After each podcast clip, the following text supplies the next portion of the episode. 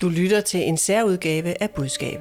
Han går ind i det interview og tror, han kan tage det on the fly. Og det gør bare, at det bliver sjusket, og det bliver overfladisk, og det bliver sådan lidt affejende. Man skulle i hvert fald forberede sig. Det er konge. Ja, forberedelse er konge, men hvilken forskel gør det egentlig for din kommunikation? Skulle Morten Messerschmidt for eksempel have købt sig tid ved at gå et smut i loungen, da han landede i Københavns Lufthavn fra Paris midt i et koordineret personangreb, i stedet for at møde medierne, der stod klar med mikrofoner? Og hvad med Rigspolitiet, som gennem længere tid har vidst, at der var en kritisk rapport på vej fra Institut for Menneskerettigheder? Hvordan kunne de have brugt ventetiden på at forberede sig?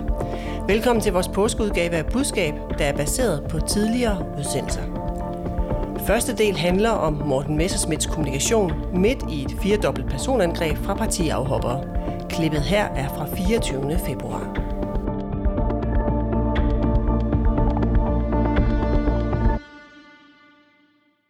Karne Løkkebo, vi har mange gange talt om kriser her i Budskab, men ikke så meget om personangreb. Så mit spørgsmål er, kan man med kommunikation komme godt ud af det, hvis man bliver udsat for et personangreb? Du kan komme mindre skidt ud af det, men, men det der jo er med personangreb, det er, at det handler om øh, ofte om følelser. Jeg oplever, at du har gjort noget, de er sjældent faktuelle. Og problemet med, når man bliver angrebet med følelser, det er, at det eneste, du kan sige, det er, det du føler er ikke rigtigt. Og hvis man nogensinde har prøvet at sige det i et skænderi, et parforhold, så ved man, at det har en ulykkelig udgang. Ikke? Den slags argumentation. Okay, velkommen. Tak. Managing partner i Gelmejden Kise. Thomas Hunsbæk, du får samme spørgsmål. Kan man med kommunikation løse personangreb? Øh, ja, det kan man et stykke hen ad vejen, men et personangreb er jo ikke bare et personangreb. Der er gode, og der er dårlige personangreb. Der er rimelige, og der er urimelige, så jeg synes, det er svært at svare helt entydigt på. Men du får lov til at svare lidt mere, ja. Fordi det er det, der er dagens emne. Velkommen. Du er kommunikationschef i tre F, og så har du en fortid i politik også, blandt andet som rådgiver for den radikale udviklingsminister Christian Friis Bach. Vi begynder med at skrue tiden tilbage, helt præcis til søndag den treogtyvende januar, hvor det lød sådan her på et ekstraordinært årsmøde i Dansk Folkeparti. Morten Messerschmidt fik fire hundrede og nioghalvfems stemmer, som er over halvdelen af stemmerne, som Morten Messerschmidt er valgt som ny formand for Dansk Folkeparti. Tillykke, Morten.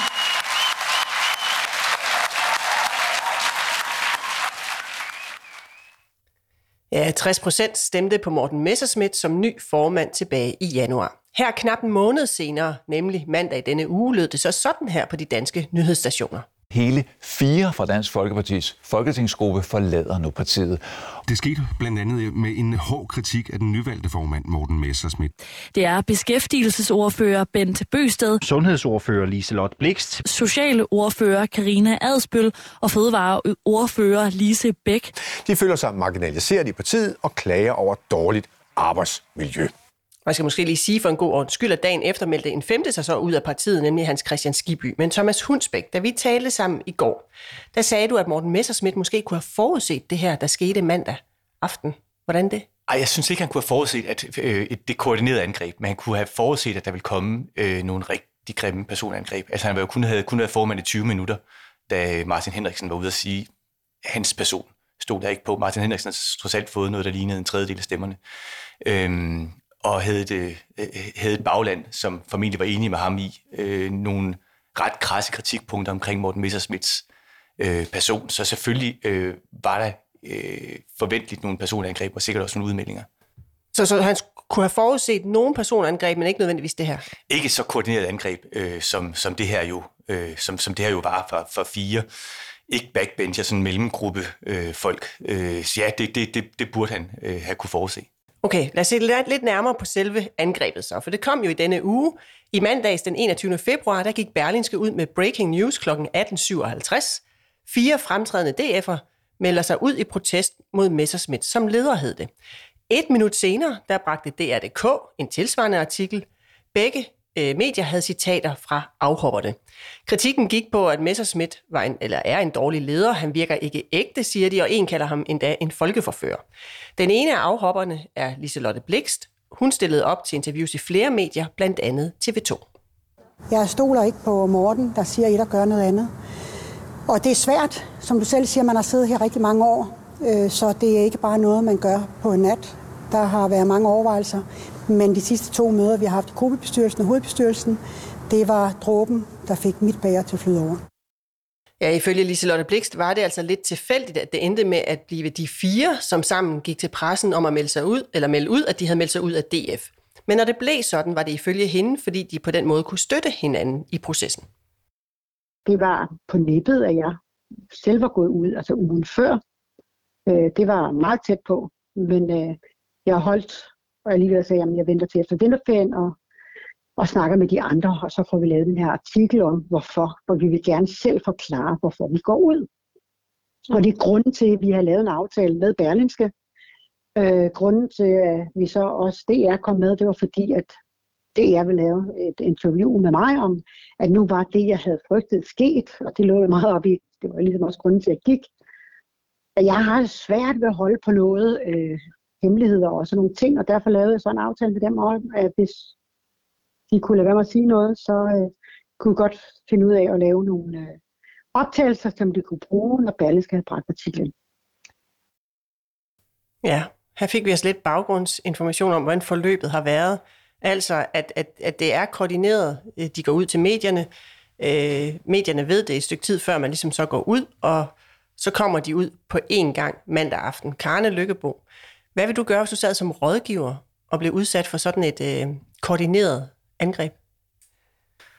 Prøv at købe mig mest mulig tid, vil absolut være, være det første. Øhm, man kan sige, at Messerschmidt går jo på der tredive minutter øh, efter han er landet, og, øhm, og det bliver jo lidt, kan man sige, tjusket og forhastet, det han, han, han, han siger. Øhm, som sådan kunne han jo ikke gemme sig. Det ville jo være frygtelige scener, hvis han, du ved, skulle styrte ud af lufthavnen med, med, med pressen på, men, men måske lige en tur i loungen og skrive nogle, nogle flere noter eller lignende havde, havde været, været gavnligt.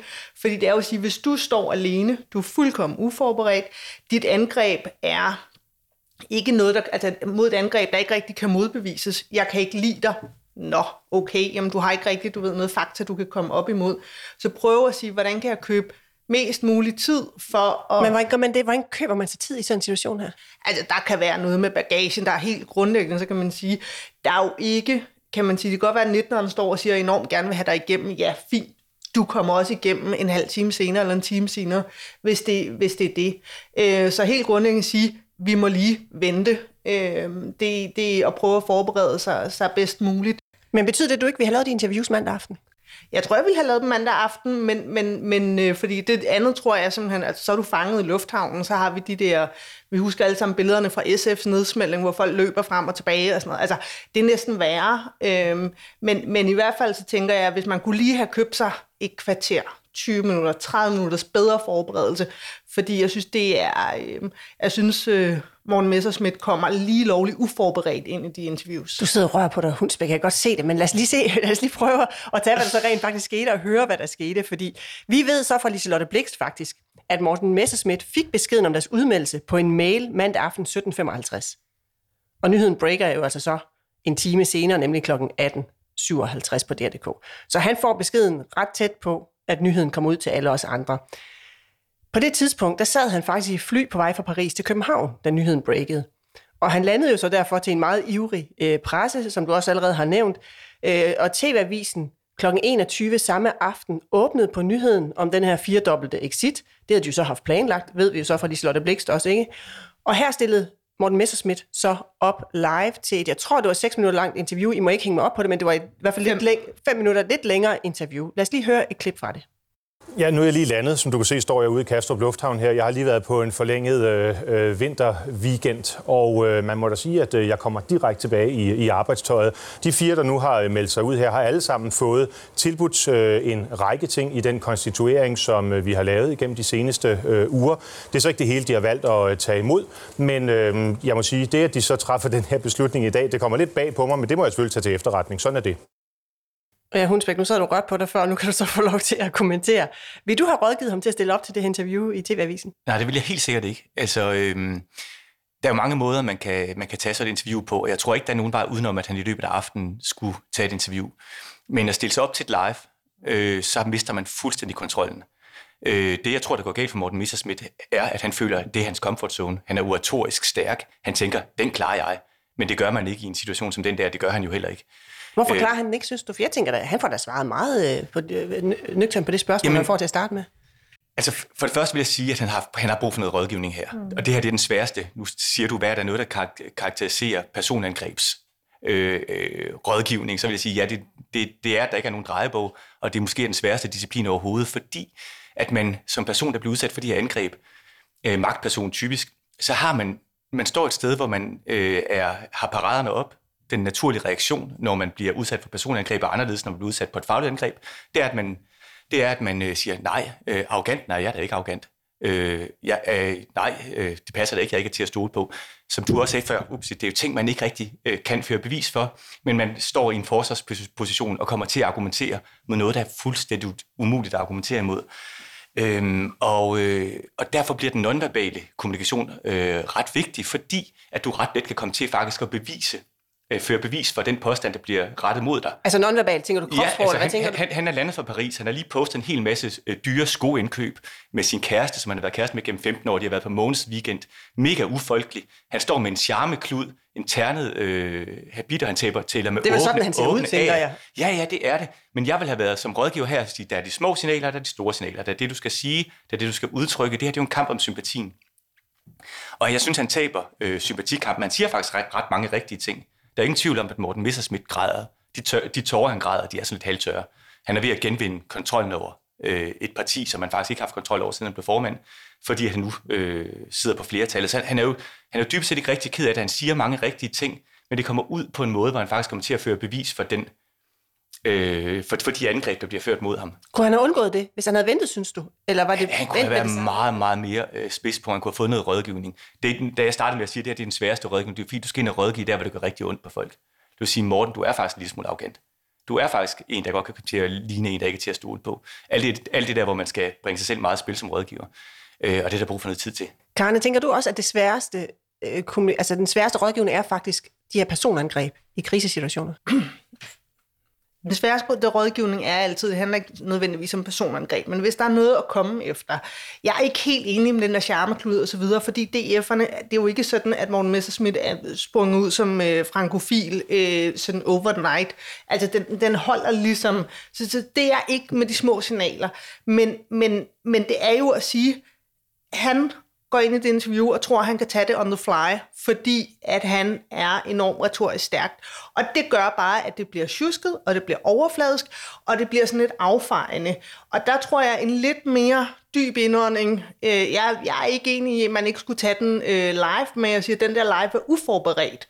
Øh, og det gør, at den bliver for lang. Det gør, at han angriber intervieweren, han gør en masse andre ting der, men, men, men at gå ind og sige, at man ikke skal have en charmeklud på. Men det er jo altid rigtig svært, når man nemlig skal ind og sige, der er noget galt i, hvordan du ser ud, hvordan du lyder, så videre. Men synes du, han vinder? Men synes du, du siger, okay, han kan godt stille op, det, det er fint nok, han laver et live-interview, øh, han ser ud, som han gør, men synes du, han vinder sympatien ved det interview? For det er det, Thomas siger, han synes, han taber sympatien. Mm, jeg synes bare, at vi skal jo tænke over sympatien hos hvem. Øhm, og der kan det godt være, at vi står, øh, står udefra. Jeg tror umiddelbart, at der også er rigtig mange D F'ere og Dansk Folkeparti vælgere, som har bakket op om Messerschmidt som, som, som formand, som, som siger, min sympati ligger altså stadigvæk hos dem, der stiller sig op og, og, og kæmper. Øh, den her kritik var der også under øh, formandsopgøret, den er ikke ny. Så, så jeg er ikke helt enig i, at han mister sympatien hos dem. Han skal have den hos, altså D F-vælgere og D F-medlemmer. Men lad os lige prøve at høre et klip mere fra mandag aften i, i, i T V-avisen, for det var som sagt et lidt længere interview. Og selvom Messerschmidt var ærgerlig, han sagde, han var ærgerlig, så købte han ikke præmissen om, at der var decideret ballade i partiet, som intervieweren Kåre Quist spurgte ind til. Lad os lige høre et klip. I måneder har vi jo i medierne hørt, hvad jeg vil sige, den øh, samme sang, altså nu bliver der ro, nu bliver der ro, ah, nu bliver der ro. Og balladen den vokser bare øh, dag for dag, uge for uge. Hvad med de vigtigste, altså vælgerne? Hvordan skal vælgerne have tillid til sådan et altså, parti og til dig som leder? Er det helt rigtigt? Er det helt rigtigt? Altså, har der ikke været ro øh, de seneste uger? Det synes jeg, der har været. Altså, jeg tror sådan set, den stemning, I havde pisket op forud for årsmødet, og hvad der skulle ske derefter, den der fusede noget ud. Ja, du sidder og smiler. Jeg ved ikke, hvad der ligger bag det smil, Thomas Hunsbæk. Jamen, det, når man rådgiver, så er det jo, øh, når man har en, der er stærk i medierne, så siger man ret ofte, hvis der kommer en fejlpræmis, så skyd den ned. Øh, det, det, det står man så godt i. Det her det er jo et eksempel på, at det her han måske hørt en gang for meget. For det her, det bliver decideret komisk. Altså at påstå, efter at fire mennesker har meldt sig ud og dækker uro i partiet, det er jo komplet latterligt. Og det er faktisk også derfor, vi vendte tilbage til den pointe, jeg havde før, det er jo derfor, han ikke skal tage det live-interview, for man kan styre ikke selv, Man kan ikke styre, om et leitmotiv er kort eller langt. Man kan ikke styre, hvor det bevæger sig hen. Man kan ikke styre, øh, øh, øh, og, og dybest set i sådan en situation, hvor han jo er mere følelsesmæssigt påvirket, at han giver udtryk for, kan han heller ikke styre sig selv. Og det, der går galt her til sidst, det er, at han faktisk også mister kontrollen over sig selv. Men Karne, hvad er de gode svar? Altså, når man så stiller sig op til det her interview, øh, enten live eller ikke live, det kan I så være uenige om, hvad der er den gode strategi. Men, men hvad er så de gode svar, man skal komme med, når man bliver udsat for personangreb? Altså, for det første er, at du kan ikke gå i rette med andre folks følelser. Altså, det er, og, og hvis vi kigger ud, ud over Messerschmidt-tanken og kigger sådan generelt på kommunikation øh, lige for tiden, så har vi en udfordring med, at følelser er ligesom blevet vores legitime Øhm, talemåde. Det handler både om, men hvorfor vil du ikke have en coronavaccine? Jeg føler ikke, den er sikker. Så videre følelser, og så, kan du, så er du ligesom skakmat på den måde. Så, så det handler om, at du kan ikke kommunikere ind mod følelser, du kan ikke negligere dem. Du kan kun sige, det kan jeg anerkende. Jeg forstår, at du har det sådan. Øh, og så har, altså generelt, så synes jeg jo altid ligegyldigt, om det er øh, personangreb, eller hvad det ellers er, men når vi er i en emotionel kontekst, jamen så er der en ramse, som man altid skal huske. Det handler om at kommunikere hoved, hjerte og hænder. Meget simpelt. Jeg har tænkt mig om. Øh, jeg er klog. Jeg er ikke forhastet. Jeg står ikke og, og, og, og ligner komiske Ali. Jeg er empatisk. Jeg anerkender, at det er din oplevelse. Det, det, det må jeg gøre, ligegyldigt om det er sure politikere eller sure øh, forbrugere. Og så er jeg handlekraftig, fordi det, der er med Morten Messerschmidt i det interview, det er, at han siger jo heller ikke noget som helst om, hvad han tænker sig at gøre. Nu vil jeg tale med folk, nu vil jeg gøre, nu vil jeg i morgen. Øh, og derfor, han siger, at jeg vil lave politik, ikke også? Han vil gennemføre sit politiske program. Jo, jo, jo, jeg vil lave ja. politik, det er bare sådan nogle ord. Altså helt grundlæggende, så er det bare sådan, at siger, skriv de tre noter ned og siger, hvordan beviser jeg, jeg klog, hoved, hvad siger jeg for at have hjerte, empatisk, og hvordan viser jeg, at jeg har hænder, altså at jeg reelt agerer på ting. Når du skriver dine noter efter det, så vil jeg sige, så, øh, så kommer du i hvert fald bedre ud af det, end at prøve at gå ind og tage et interview on the fly. Viser han, at han er hjerte, synes du? Nej. Det gør han ikke. Det gør han ikke overhovedet. Han går ind og siger sådan, det må jeg jo tage til efterretning. Men i stedet for ligesom at sige, øh, jeg er rigtig ked af, hvis de har den opfattelse. Øh, jeg vil nu prøve at ringe. Jeg vil nu ringe til dem og snakke med dem. Han siger, de har ikke snakket med mig, men han siger ikke, ved du hvad, øh, i stedet for at tale med dig lige nu, så vil jeg faktisk gerne ringe til de fire medlemmer og have en snak med dem. Thomas, du markerer, men kan vi lige tage et klip fra om tirsdagen? Det kan du tro. Først, fordi det her, det fortsætter jo. Altså, krisen udvikler jo, så jo vildt, mens han taler. Fordi så dagen efter, så melder Hans Christian Skiby sig ud, også, øh, som, som, jeg, som jeg fik nævnt før, tirsdag morgen. Og der er der altså også et gruppemøde inde på Christiansborg, så der tropper han ligesom op på Christiansborg, møder denne her øh, markante presse, som står der øh, igen, og selvfølgelig gerne vil have nogle øh, svar. Øh, og der kom blandt andet det her svar fra ham. Det, jeg bare gerne vil, og det synes jeg egentlig er et meget ydmygt ønske, det er, at folk de kommer til mig, eller en anden i ledelsen, hvis de har øh, den slags øh, bekymringer, og måske lige venter en, en omgang, inden man melder sig ud af partiet og fortæller det til pressen. Men har du en god start som formand her? Er det en god start som formand her? Jeg tror, uanset hvem der var blevet valgt som formand, så øh, havde det været en, øh, en, øh, en drøj start, altså at det her er et parti, som, øh, som, øh, hvor det kommer til at tage noget tid, øh, før vi vender tilbage, både til fordums styrke eller bare noget, der minder om det. Ja, der har han jo så haft en nat til at sove på det, og tænke sig om. Jeg ved så ikke, om han har sovet den nat, men Thomas Hunsbæk. Øh, hvad tænker du om udviklingen i hans kommunikation? Jamen, han er jo helt klart øh, blevet en lille smule mere ydmyg. Altså, han er jo ikke ved at skyde en præmis ned om, at det her det er et, et, et parti med uro. Han siger sådan set, at den hele tiden har været der, lige pludselig. Øh, som jo er, står i, i græn modsætning til, hvad han sagde aftenen før. Er det godt? Øh, det er bedre end aftenen før. Øh, jeg synes faktisk, det sjove er, at han virker på meget autentisk. Han virker usikker her. Og det viser også lidt om, at autenticitet øh, er, øh, er, er vigtig. Det gør faktisk ikke noget, at Morten Messerschmidt i den her situation står og fremstår en lille smule usikker. Det er faktisk en lille smule mere øh, troværdighedsopbygning, at han stod, som han gjorde ude i lufthavnen.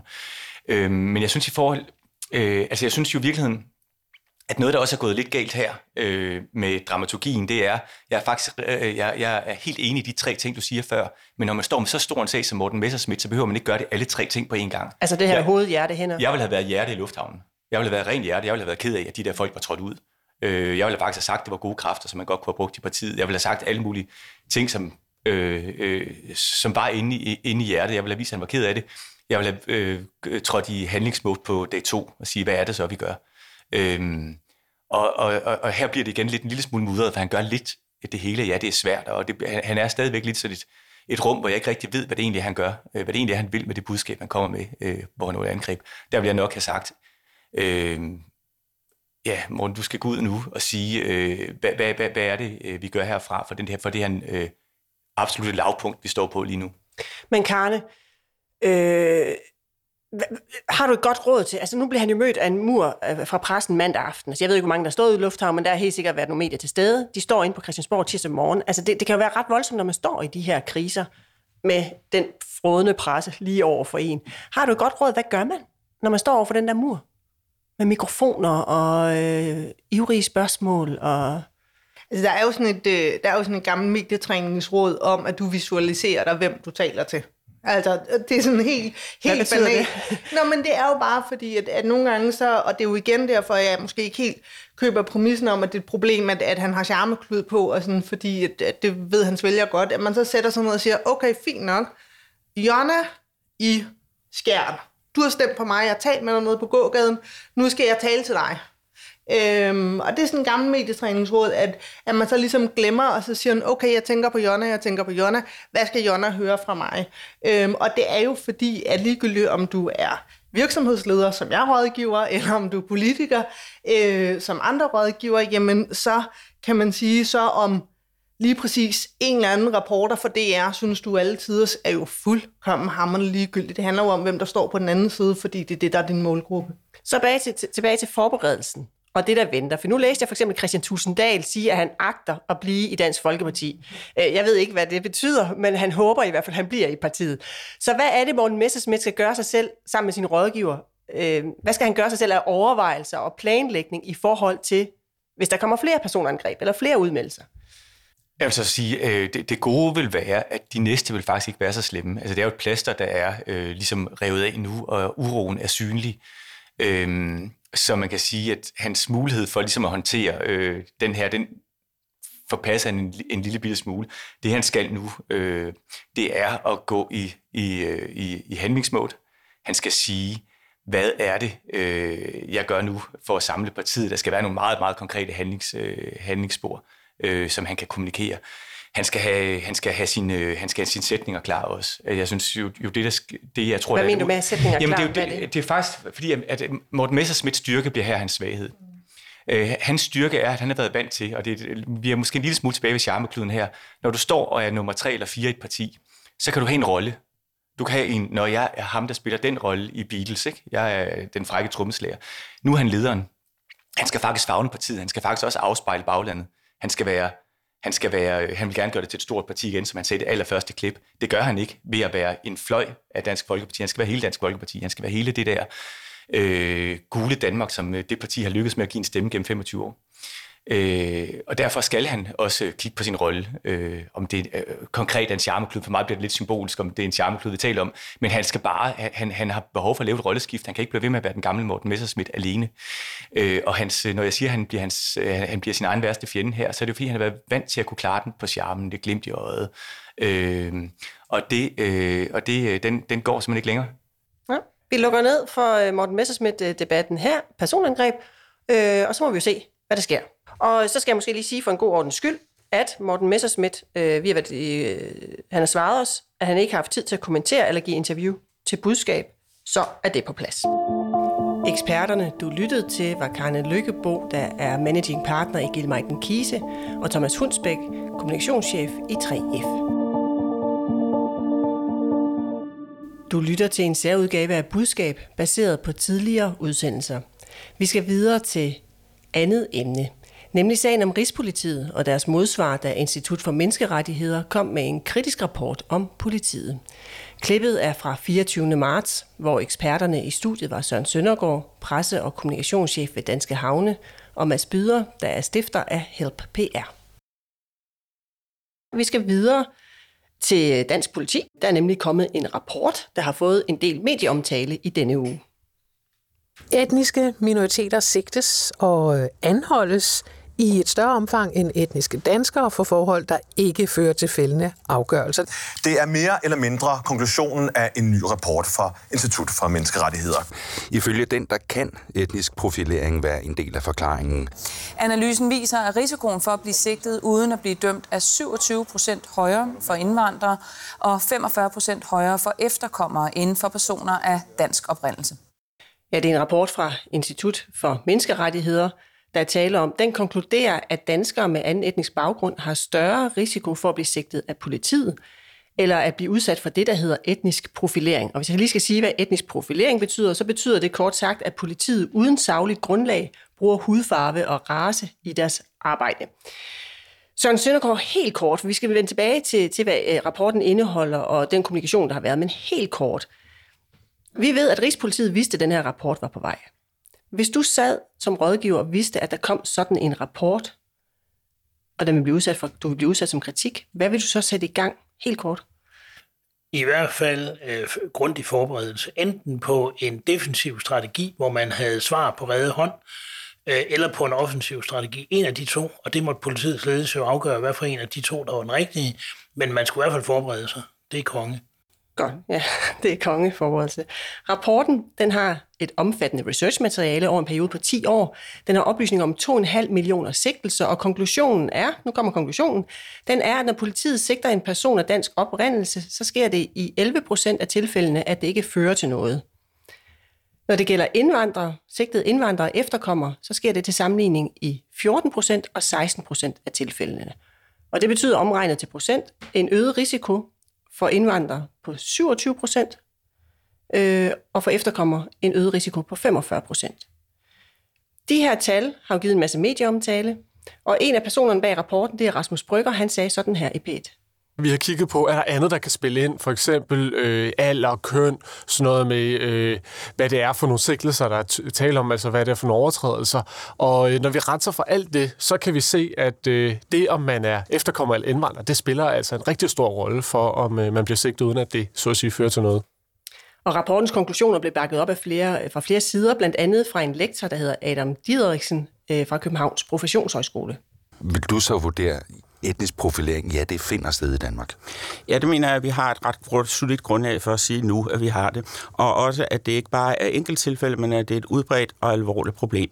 Så jeg synes ikke, der kan være nogen tvivl om, at det her det er noget, vi som samfund simpelthen bliver nødt til at handle på. Så alvorligt er det. Ja, nu er kritikken så kommet derud. Rapporten er derude i virkeligheden. Mads Byder, hvordan vil du reagere på den umiddelbart? Vil den få dig på overvejde? Ikke som politiet har gjort i hvert fald.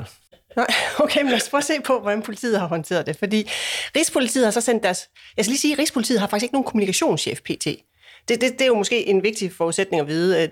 Der kommer jo en på et eller andet tidspunkt, når de får ansat en, i stedet for ham, der var der, nemlig Anders Fransen. Men Rigspolitiet, de sendte deres H R-direktør Lene Wejerum i Politikken for at svare på kritikken. Her sagde hun: "Vi har stor tillid til, at vores medarbejdere handler professionelt. De udfører deres arbejde ud fra saglige kriterier, og vi er meget opmærksomme på at forebygge forskelsbehandling.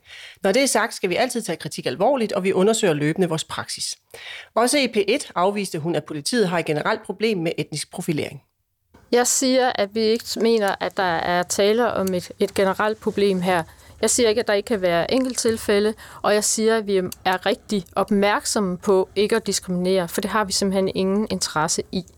Og da hun blev udfordret på konkrete svar, lød det sådan her: "Vi står med en undersøgelse, der peger på det, og du siger, at du ikke tror, det er et problem." Vi mener, der er andre faktorer, end, mm. end, øh, end at det er etnisk profilering. Men hvis du ikke har undersøgt det, hvorfor skal vi så stole på dig og ikke på den her undersøgelse? Jamen, vi vil altid gerne i dialog omkring det her spørgsmål. Jamen, dialog er noget andet end at undersøge sig selv. Jamen, vi vil også, vi kigger altid gerne ind i vores praksis. Mm. Det er, det er noget, vi gør hele tiden. Ja, Mads Byder, du sagde du ikke, vi håndterer det på den her måde. Hvorfor ikke? Jamen, det er jo fordi, at øh, jeg var ikke klar over det med kommunikationschefen, der ikke var der. Og jeg tænkte, det var okay at sende en H R-chef ud, fordi det her handler om mennesker. Og øh, det kan de også i H R, hvis det ikke er de her øh, overenskomst øh, H R-folk alene. Men øh, jeg synes, at svaret desværre kommer øh, alt for formelt, øh, ligesom du læste op lige nu, og sådan i en boks. Altså, der er ikke noget menneskelighed i det overhovedet, og det var desværre det, man kan regne med fra politiet, at der kommer sådan noget, der bare rimer på Øh, det er politiet, det er fast, det er sådan her, det er, og der er ikke rigtig nogen afbøjning i det. Og det synes jeg gør det. Det er en meget god rød tråd, jeg synes, du har taget med til dagens program, fordi det er også gammeldags kommunikation. Ja, og det kan vi vende tilbage til. Du siger, Søren Søndergaard, at du vil forberede dig grundigt. Synes du, de her svar bærer præg af grundig forberedelse? Ja, det håber jeg ikke. Det er tydeligt, at de mangler Anders Fransen i politiet. Øh, så er det gået lidt bedre. Det kan godt være igen, at det kan være udmærket med en H R-chef, men jeg opfatter jo H R-chefer som nogen, der har indadvendte funktioner, og medmindre de er meget talentfulde eller har et meget åbent mandat, så skal man passe på med at slippe dem fri til kommunikation, fordi det er tydeligt her, hun har et låst mandat. Der er noget, hun ikke kan love eller stille i udsigt eller, eller udtale sig om, som ikke er inden for de meget firkantede rammer, Mads også rigtigt siger, politiet har. Og der kræver det en, der kender beslutningsvejene og har et åbent mandat, for eksempel en dygtig kommunikationschef. Og den manglende forberedelse, der er jeg også enig med Mads, den består jo blandt andet i, at man ikke menneskeliggør det her. Hvorfor fortæller hun ikke i stedet for om politifolkenes hverdag? Og, og, og siger, nu skal I høre her, når der er den her skævvridning i sigtelser, så hænger det blandt andet sammen med sådan, sådan og sådan. Hvad, hvad der nu måtte være af viden, visitationszoner, dem er der nok flere af inde på, på Nørrebro og på Vestegnen, end der er i Hornbæk, hvor jeg bor. Og der er en anden etnisk sammensætning, og det kunne være en forklaring. Sådan nogle ting, hvor hun gør det, hvor man kan relatere sig til det, når man sidder som lytter og siger, nå ja, det... det altså det, fakta, hun skulle, hun skulle møde tal med tal, er det det, du siger? Ja, hun skal i hvert fald møde det med fakta, og så som Mads siger med menneskelighed, forklare, hvad... hvad hun hun altså, har ikke tal, det er helt tydeligt, at de ikke har tal. I Sverige er man i gang med en kæmpe undersøgelse på det her, og de vil kunne sige der, øh, vi er i gang, og vi kommer tilbage med et godt svar. Hun har ikke noget fakta. Her er hun op mod en undersøgelse, ti år gammel, to komma fem millioner sigtelser. Altså, det er ikke bare et eller andet hurtigt research fra sidste uge, eller fra en kældervirksomhed. Det er et kæmpe øh, hvad hedder det, program for Institut for Menneskerettigheder. De har ikke et faktuelt svar tilbage. Hvad, siger, hvad skal hun så sige, når de så ikke har det svar? Menneskelighed. Altså, hvis hun kunne sige, øh, øh, vi har halvfjerds tusind uddannelsestimer i etnisk profilering. Alle de her gode svar, vi ville fælde frem, hvis de havde det, så havde hun da forhåbentlig sagt dem. Og sidste år gjorde vi så meget øh, ja, på uddannelse, eller sidste... Altså, men her... kan hun så gribe til at være meget formel, det er det, hun gør, og det er det, der er forkert, i stedet for at være menneskelig. Fortæl det, som Søren lige var inde på, med dagligdags hændelser, eller ud fra politiets syn i en, i en dagligdag, så vi bedre kan forstå det. Her kommer der bare sådan et meget sort-hvidt svar på et godt spørgsmål. Men hvorfor er det ikke et menneskeligt svar at sige, vi har jo ikke nogen interesse i at diskriminere, vi gør os jo umage hver dag, vi går på arbejde, og de der svar, hun kom med, hvorfor er det ikke menneskeligt? Jo, det er måske menneskeligt, hvis du kigger på, på, på hende, men hun kommunikerer for hele politiforbundet, for hele, øh, for, for hele politiet, så hun skal jo tage dem med ind under kappen, og så give et svar på, er I klar over, øh, kære lyttere eller seere, hvordan ser en hverdag øh, ser ud, og hvad det er for nogle store problemer, vi engang mellem står med. Jeg er sikker på, at hun vil kunne forklare, både ud fra etnicitet, race, øh, en eller anden fodboldkamp i parken med fuld tryk på alt muligt. Altså, hvad, hvad, hvad, hvor svært det er, og der er et problem. Det vil jeg da have gået og sagt. Ja, der er et problem. Det viser den her undersøgelse. Ja, for hun anerkender jo faktisk ikke præmissen. Nej. Altså, hun, hun køber ikke præmissen. Og der vil jeg gerne spørge, synes du, du synes, hun skulle have købt præmissen? De sidder, hvis de sidder med nogle tal, der viser noget andet, så skulle hun jo komme med dem. Hvis hun ikke har de tal, og derfor bare står med ord tilbage, så, tror, så vil jeg have anbefalet at sige, det her, altså med et ti års studie for et, for et anerkendt institut, så tror jeg nok, jeg har sagt, det her, øh, det er et større problem, det er ikke nemt, øh, og så fortæl om nogle hverdagseksempler, eller hvad det er, man går igennem. Men hun skulle købe præmissen. Hvad siger du, Søren? Skulle hun købe præmissen på den her rapport? Enig, det bliver hun nødt til, hvis ikke de har nogle andre tal i politiet. Det kunne jeg godt have mistænkt for at have, eller have nogle tal, som hun bare ikke må komme med, fordi hun sidder med H R og sidder ikke i taldepartementet. Altså sådan er politiet jo også en, en sjov kasse, ja gammeldags, for du har brugt et udtryk, en gammeldags institution.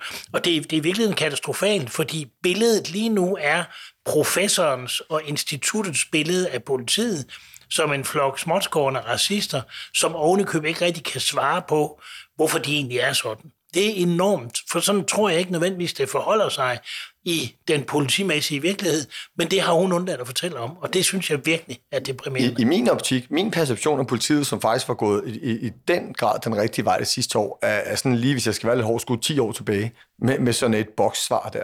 Det er jo et meget godt billede på lige præcis det her, jeg siger. Men hvem vi så har sendt ud? Altså, I, I siger så, at øh, hun ikke måske har et mandat til at må, må sige noget, hun måske heller ikke den rigtige. Hvem vil du så sende på banen? Det, det, det, det, det ved jeg virkelig ikke. Altså, det kan godt være, at hun er den rigtige, men så skal hun have et mandat, så skal hun have noget viden, så skal der være noget forberedelse, der skal være de her historier, som vi nu, både Mads og jeg har peget på, man kan fortælle. Og hvis der er et talmateriale, så skal de bruge det. Og jeg er da enig i, hvorfor ikke bare anerkende præmissen, og så sige, jamen hvis tallene viser det, så er det jo sådan, det er, men jeg vil godt lige forklare, hvordan vores hverdag er, når man er på patrulje, så sådan og sådan. Jeg hørte faktisk indslaget i P et med, med hende og instituttet, hvor der også var en case, med en, øh, en sort dansker, som var stoppet syv gange eller sådan noget i bilen samme dag. Og journalisten gik hårdt til hende på, hvorfor blev han stoppet syv gange, når det nu viser sig første gang, der ikke var noget. Det er der jo formentlig en helt praktisk forklaring på. Nemlig, at det jo ikke er den samme patrulje, der har stoppet den samme mand syv gange samme dag. Og det vil sige, at det er forskellige, der stopper det, og det må man så prøve at, at, at fortælle om. Ikke for at, at, ja, det er måske det forkerte ord her, hvidvaske sig selv, men for at forklare, hvad der er for nogle omstændigheder, der gør, at de her tal kan falde sådan her ud. Det har de helt forsømt. Mads, øh, du, du markerer, jeg ved ikke om... Nej. Du... Jo, jo, altså, det kan jeg godt. Ja, det var, det var nok ikke en markering. Jeg vil, jeg vil bare sige, at det der med, at de skulle ti år tilbage for mig sådan i perceptionen, det er fordi, jeg har regnet med et andet svar fra dansk politi. Det politi, man møder eller i hverdagen osv., det, det er meget mere moderne, så det er rigtig ærgerligt for dem, at de er sådan en her stor sag, hvor nogen har forberedt sig rigtigt, for det har Institut for Menneskerettigheder kommunikationsmæssigt, rammer så politiet på en rigtig dårlig dag, hvor de åbenbart ikke har chefen på plads eller en med mandat, og så sender de hende her, øh, H R-chefen, som desværre giver et billede af, øh, jamen, øh, vi køber i præmissen, og her er vores boksvar. Lad os prøve at se, fordi de, de gav interviews til T V to News, ved vi, de gav interviews til Politikken, og de gav interviews til P et. Omvendt så takkede Rigspolitiet nej tak til God Aften Live. Det kunne man høre på denne måde. Vi ville gerne have en forklaring fra øh, Rigspolitiet, flere politikredse, og også Politiforbundet har spurgt dem, om de ville være med. Det har de ikke ønsket. Ja, Mads Byder, øh, vil du have rådgivet dem til at stille op i God Aften Live? Det er ikke nødvendigvis. Det er altid lidt let at, at være bagklog. Jeg synes jo faktisk, det er stillet op i forskellige medier. Og, og som jeg plejer at kalde det, de fik også øh, tjekket nogle flanker af. Det var, hvis du kigger på de medietyper, de stillede op i, så var de ude i P et-radioen. Jeg hørte dem også den morgen i bilen. De er i Politikken. Øh, de på News også. News, ja. Ja. Så de er sådan lidt ude og ramme et meget godt bredt Danmark på at sige, her er vi. Øhm, Jeg ved ikke, hvor det snakker nej til aftenshowet. Man kan ikke lade være at tænke, at øh, hele aftenshowet engang mellem blev brugt lidt som konsulentens trøst. Det kan jeg godt sige fra den her side. Altså, øh, må, må lige, at vi kan få placeret her, og så slippe af med nogle lette spørgsmål. Og der skete jo et skifte her, øh, er det et års tid siden, da Mette Frederiksen og, og hendes rådgiver jo netop gik i aftenshowet. Jeg kan ikke huske, om det går aften, Danmark eller aftenshowet, men gik ind der på konsulentens trøst og sige, vi tager den her. Og, og så virkelig rød også ud en storm. Så, så jeg har ikke siddet med i rummet med politiet, men jeg kunne faktisk godt forestille mig, at når man har de her ti medier line op, så siger man, vi tager dem her, altså vi dækker en bred flanke af, men vi skal ikke ind og lave en Mette Frederiksen inde i aftenshow. Men Søren Søndergaard, set ud fra et demokratisk synspunkt, har en offentlig myndighed som politiet så ikke netop en forpligtelse til at stille op til alle interviews, fordi det handler jo om vores allesammens politi? Det kan, du, det, kan du, det kan du sige, og i hvert fald, man må jo, selvom man stiller op som en privat virksomhed, og det synes jeg også, man må, når man er politiet. Man kan så sige sofa-formatet, som jeg synes stadigvæk synes, det er både i God Aften Danmark og Aftenshowet. Det taler lidt for noget af det, vi masser af jer sidder og taler om, menneskeligheden. Altså hvis politiet havde forberedt sig her, så kunne de have taget nogle billige point hjem. Jeg ved det ikke, jeg har ikke aktuelt viden om det, men jeg kunne forestille mig, at det publikum, der ser de der aftenudsendelser, som udgangspunkt er en anelse mere politipositiv end så mange andre. Så derfor kunne de have taget nogle relativt nemme, billige point ved at komme med nogle af de her menneskelige dagligdags historier og forklaringer. Men, men, så så havde jeg gjort det, hvis jeg var dem. Men Mads, synes du ikke, de har en demokratisk forpligtelse, som et politi, en offentlig myndighed, i at, til at stille op? Jo, når du siger det på den måde, faktuelt, men igen, de har altså stillet op til tre fire medier, og altså alle har en dag og skal hjem igen og hente nogle børn eller noget andet. Altså, jeg, jeg synes jo ikke, de har øh, øh, gemt sig på nogen måde i det her. De har stillet op, og så har de taget nogle fravalg. Det, det må jeg synes, det, det er fair nok. Men jeg synes, nu kan jeg godt lide at være handlingsmand, Søren har en super god pointe der. Jeg vil da have mødt op i aftenshowet med en mandlig, hvid politimand på femogtredive år, der kunne fortælle, måske i en sag, hvor han øh, havde været på grænsen af, af noget, eller han var blevet beskyldt, men, men det ikke handler om det. Et billede ind i hverdagen af, hvad det er for nogle ting, og hvor han kunne forholde sig til det. Det, det vil jo give et, et, et udtryk af, øh, okay, er det her, vi står? Øh, hvordan ser det ud fra jeres side? Og måske også en anerkendelse af, for os andre, altså seerne, det er ikke bare lige tallene, der er det hele, det er også i virkeligheden. Søren, hvad tænker du om, at man måske som ser kunne sidde og tænke, okay, de har virkelig en dårlig sag, når de ikke engang tør komme herind og, og sidde og tale om det? Det kan jeg desværre ikke fortænke nogen i, når, når de får den besked der, at siger, at de skal ikke ind og have noget klinket. Og det er jo død ærgerligt, det igen. Det er jo det til at forudse i politiet, at det kan blive en reaktion, når man ikke møder op. Og det, det er hvorfor udsætte sig for det, hvis man havde forberedt sig. Ja, jeg skal lige sige, at vi har været i kontakt med Rigspolitiets presseafdeling, og de har ikke ønsket at kommentere deres kommunikation.